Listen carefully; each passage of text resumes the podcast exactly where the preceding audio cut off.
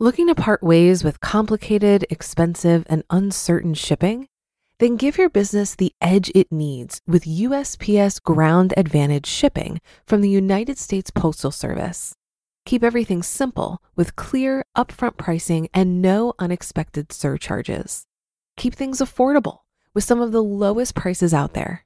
And keep it all reliable with on-time ground shipments. It's time to turn shipping to your advantage. Learn how at U S P S dot com slash advantage. U S P S Ground Advantage. Simple, affordable, reliable. This episode is brought to you by La Quinta by Wyndham. Your work can take you all over the place, like Texas. You've never been, but it's going to be great because you're staying at La Quinta by Wyndham. Their free Bright Side breakfast will give you energy for the day ahead. And after, you can unwind using their free high-speed Wi-Fi. Tonight, La Quinta. Tomorrow, you shine. Book your stay today at L Q dot com. This is Optimal Finance Daily, episode fourteen oh two, How Your Personality Affects Your Finances, by Mike Ballew of Eggstack dot com. Welcome to another Sunday edition of Optimal Finance Daily. I'm your host and personal finance enthusiast, Diana Merriam. This is the podcast where I read to you from some of the best blogs in the world, with their permission, of course. And if you like today's episode, you'll probably enjoy our other shows on topics like health, relationships, and personal development. Just search for Optimal Living Daily in your podcast app to find them. But for now, let's get right to it and start optimizing your life. How Your Personality Affects Your Finances, by Mike Ballew of Eggstack dot com. There are two types of people in this world, those who mow their lawn on Saturday morning and those who wait until Sunday night. Which are you? Today's Eggstack looks at how your personality affects your finances. This is not a trivial matter. When it comes to success or failure in your personal finances, your personality is the most influential factor. It's not how much you earn, it's not how smart you are, it's not how many hours you work. It's your personality. There's a lot to unpack here, but let's begin by looking at five different personality types as they relate to personal finance. Savers. No tube of toothpaste sees the inside of a trash can until it's had a death grip placed on it. In the shower, every bottle of shampoo and conditioner is turned upside down. When asked about cable T V shows, they have no idea what you're talking about. They have never taken an Uber. They steadfastly believe that private school is a luxury for rich people, and their cars are so old they belong in a museum. Every penny that does not absolutely have to be spent goes into the bank. On the rare occasion that they do spend money, even if it's for something they enjoy, they don't really enjoy it because they would rather save that money. They are the savers. Spenders. There's only one time and it's right now. Tomorrow never comes. Save for retirement, only nerds do that. Besides, I'll never live that long. Their cell phone is always dead. They've never made it to a meeting on time, and there are hundreds of unread emails in their inbox. They have way more than they can afford in terms of their home and cars and vacations. They routinely take cash advances on new credit cards to pay the minimum payments on their other cards. The only thing in their refrigerator is cold air. They are the spenders. Shopaholics. Technically a variant of the spender, these people use shopping to make themselves feel better. Shopping keeps unpleasant feelings at bay until it doesn't. They tell themselves they're just going to the mall to get some exercise. The next thing they know, they need help carrying all the shopping bags to the car. Long ago, they filled their closets to capacity with clothing and shoes. New arrivals are placed atop heaps of clothing that have sprung up everywhere. It's gotten so bad their family is planning an intervention and the producers at Hoarders have them penciled in for an upcoming episode. They are the shopaholics. Givers. Like a moth to a flame, if someone is standing beside a pail and ringing a bell, they are putting money in it. They regularly leave tips larger than the bill, and they've never passed a donation jar without reaching for their wallet. Every bum gets a handout, and if someone's holding a sign at a stoplight, they can't roll their window down fast enough. It's nice helping others, and it feels good doing it. There is nothing wrong with being charitable, and the world is a better place for it. But like anything that makes us feel good, it can be taken to extremes. They give and they give and they give until it hurts. They are the givers. Risk takers. Their mind never stops working. Every problem is a potential gold mine. They've read countless biographies on successful people like Steve Jobs and Mark Zuckerberg. There's no idea they won't consider, no opportunity they let slip. They hold fast to the tenet that money is meant to make money, not spend. America is a land of opportunity, and our free enterprise system is the envy of the world. Those on the outside not afforded the same opportunities might question any American who spends their whole life content to be an employee without trying their hand at owning a business. The long hours, hard work, and financial risk are not for everyone. But for those who have the right combination of ambition, creativity, and perseverance, it is their destiny. They are the risk takers.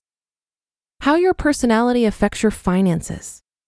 Of the five different personality types, which do you think is the most likely to succeed? If you guess the savers, you're right.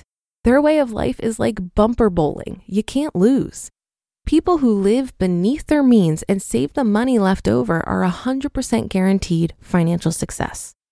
Which type has the most potential to become rich? If you said the risk takers, you're correct. Many people think of movie stars and famous musicians and professional athletes as being rich, but by far the biggest constituent of the wealth class are risk takers, entrepreneurs and business owners. These people learn from their mistakes, dust themselves off, and keep trying until they get it right. But unlike the savers, there is no guarantee of success. For every successful risk taker, there's a flop, someone who ends up worse off than when they started. Ambition and hard work do not always equal success. There are other factors at play, such as the idea or concept itself and its viability and marketability. Timing also plays a role, as does a bit of luck or divine intervention. Which personality type wins the prize for least likely to succeed? It's a tie between the spenders and the shopaholics.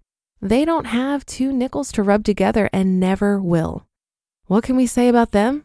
Anything we want, because they're not reading a blog about retirement planning and personal finance. Then there are the givers. How can you fault such kind-hearted people? You can't, but everyone is responsible for their own financial future. If givers can recognize that their overgiving is putting their own financial future at risk, there's hope. Closing thoughts. None of us are purely this or that. We're all unique in our own way. No one likes to be stereotyped or pigeonholed. As long as we're on this side of the dirt, there's hope. We are forever evolving and changing, and the same applies to our attitude towards finances. Savers can become risk takers. Risk takers can become savers. And spenders can try not to spend so much. You just listened to the post titled How Your Personality Affects Your Finances by Mike Ballew of eggstack dot com. If you've been using Mint to manage your finances, I've got some bad news. Mint is shutting down. But now for the good news. There's a better alternative. Our sponsor, Monarch Money. Mint users are turning to Monarch Money and loving it. Maybe you're saving for a down payment, a wedding, a dream vacation, your kid's college. I found that Monarch makes it so easy to help you reach your financial goals, whatever they are. I definitely wouldn't be able to allocate my finances or plan as clearly without help from Monarch. In fact, Monarch is the top-rated all-in-one personal finance app. It gives you a comprehensive view of all of your accounts, investments, transactions, and more. Create custom budgets, set goals, and collaborate with your partner. And now get an extended thirty-day free trial when you go to monarch money dot com slash O F D. After trying out Monarch for myself, I understand why it's the top-rated personal finance app. And right now, get an extended thirty-day free trial when you go to monarch money dot com slash O F D. That's M-O-N-A-R-C-H-M-O-N-E-Y dot com slash O F D for your extended thirty-day free trial. Looking to part ways with complicated, expensive, and uncertain shipping? Then give your business the edge it needs with U S P S Ground Advantage shipping from the United States Postal Service. Keep everything simple with clear, upfront pricing and no unexpected surcharges. Keep things affordable with some of the lowest prices out there. And keep it all reliable with on-time ground shipments. It's time to turn shipping to your advantage. Learn how at U S P S dot com slash advantage. U S P S Ground Advantage. Simple, affordable, reliable. It was interesting to read this article because I can see all of these personality types manifest in my money choices at one time or another. But for where I am today, I think being a saver and a risk taker is a pretty powerful combination. The risks of entrepreneurship are less risky when you're an aggressive saver. Not only will you have this safety net of your savings to give you the financial bandwidth you need for your business, but you'll likely be better at bootstrapping. I took a big risk on my own business called the Economy Conference, which is also known as the TED Talks of the FIRE movement. Because I had mastered the art of saving and continued to work full time, I was able to fully fund the business myself without any loans or outside investors. I even took a forty thousand dollars loss the first year, but because of my robust savings, I didn't need to sell any investments, and I was still able to fully fund my retirement vehicles. Entrepreneurship is very risky, and while I'm confident I'll recoup that forty grand investment, if I don't, that's okay too. Being a saver made me much more comfortable with taking on this risk. So while this article states that the savers will be most successful and the risk takers are more likely to be rich, I'd argue that you have the best chance at both by combining these two mindsets. And that's another weekend edition of Optimal Finance Daily in the books. Thanks so much for your support and for listening every day, of course. Have a great rest of your weekend if you're listening in real time, and I'll be back tomorrow where your optimal life awaits.